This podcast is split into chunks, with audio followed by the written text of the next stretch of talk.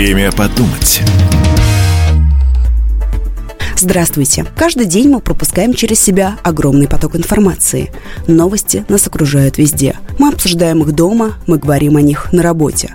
Но как разобраться, где правда, а где ложь? И что же стоит за громким заголовком? Каждую неделю мы звоним самым авторитетным экспертам и задаем им вопросы. Это самые горячие темы.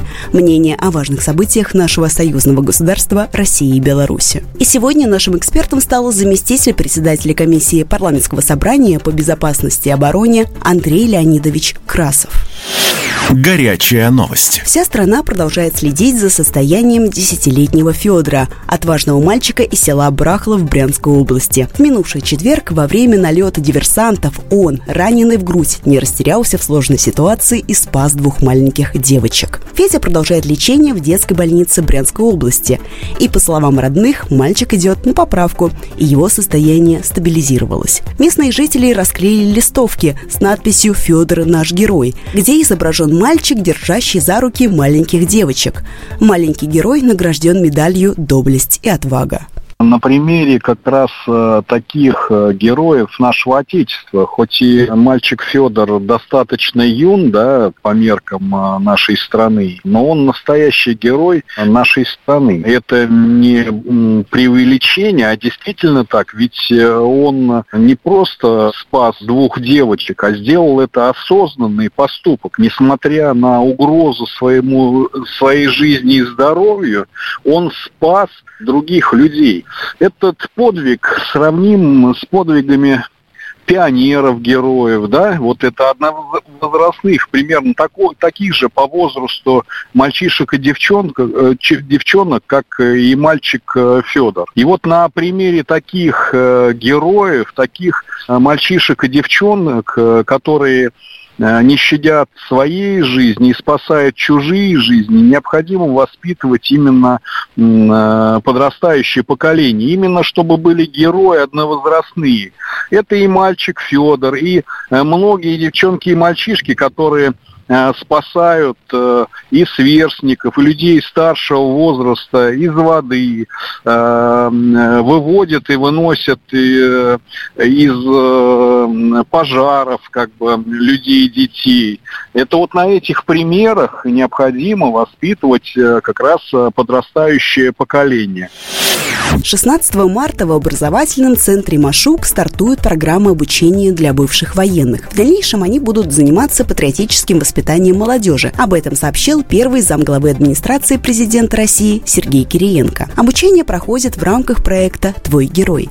Это часть работы по адаптации военных к мирной жизни. Проект будет реализовываться в рамках программы «Роспатриот» Федерального агентства по делам молодежи. Я уверен, что наши детишки будут, раскрыв рот, смотреть э, на этих э, обвешанных э, наградами наших героев, героев нашего Отечества. Вот именно на этих примерах, в том числе и примерах, как действует старшее поколение в сложное для страны время, тоже можно и нужно воспитывать наших детей, не только показывая их на фотографиях, да, рассказывая их подвиге, но и привлекая самих героев к воспитанию подрастающего поколения. Очень важно молодому человеку или девушке прикоснуться а, к герою, пообщаться с героем, а, потрогать его награды, полистать орденские книжки. Я вот точно так же на примере участников Великой Отечественной войны избрал профессию защищать свое отечество на примерах воинов, афганцев, которые приходили в школу и беседовали э, с нами, учениками, старшеклассниками, учениками в школе. Здесь очень важно то, что не только дать возможность рассказывать о подвиге э, защитников нашего Отечества, участников специальной военной операции, но и самим э, участникам специальной военной операции, героям нашего Отечества дать возможность поработать с детьми. Очень важно, чтобы существовала некая связь, чтобы э, вот защитника Отечества можно было пожать ему руку, подрогать, приобнять, пообщаться с ними, то есть э, понять, что он обычный э, человек, но в трудное для страны время он встал на защиту государственных интересов, на защиту нашего общества, нашей земли, каждого гражданина, гражданина Российской Федерации. И это очень важно.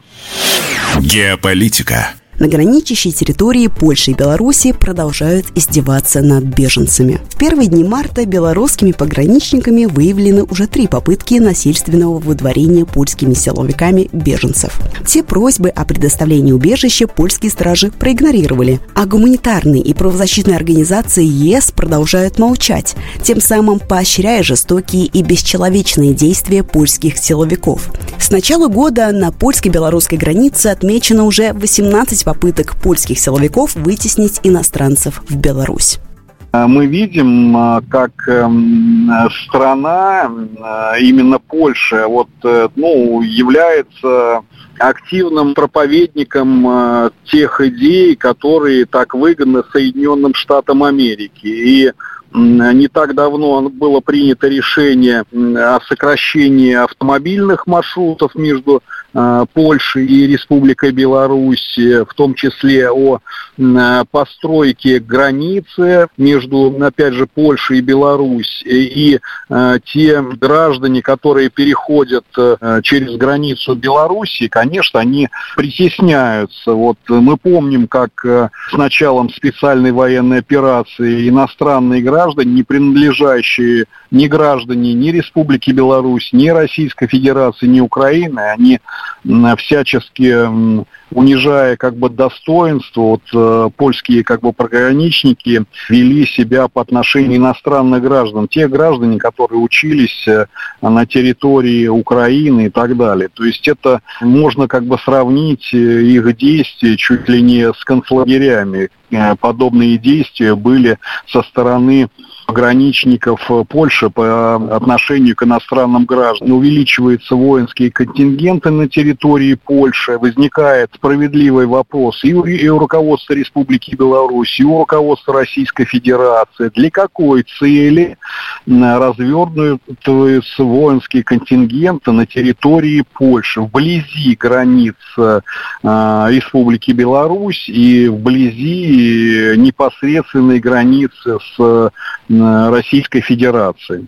Но, к сожалению, как ранее, руководители западных стран не удосужились э, давать ответы на нашу обеспокоенность, так и сейчас они либо уходят от ответа, либо делают вид, что не слышат, либо э, просто не отвечают на те обеспокоенности, которые мы им в ходе немногочисленного диалога высказываем.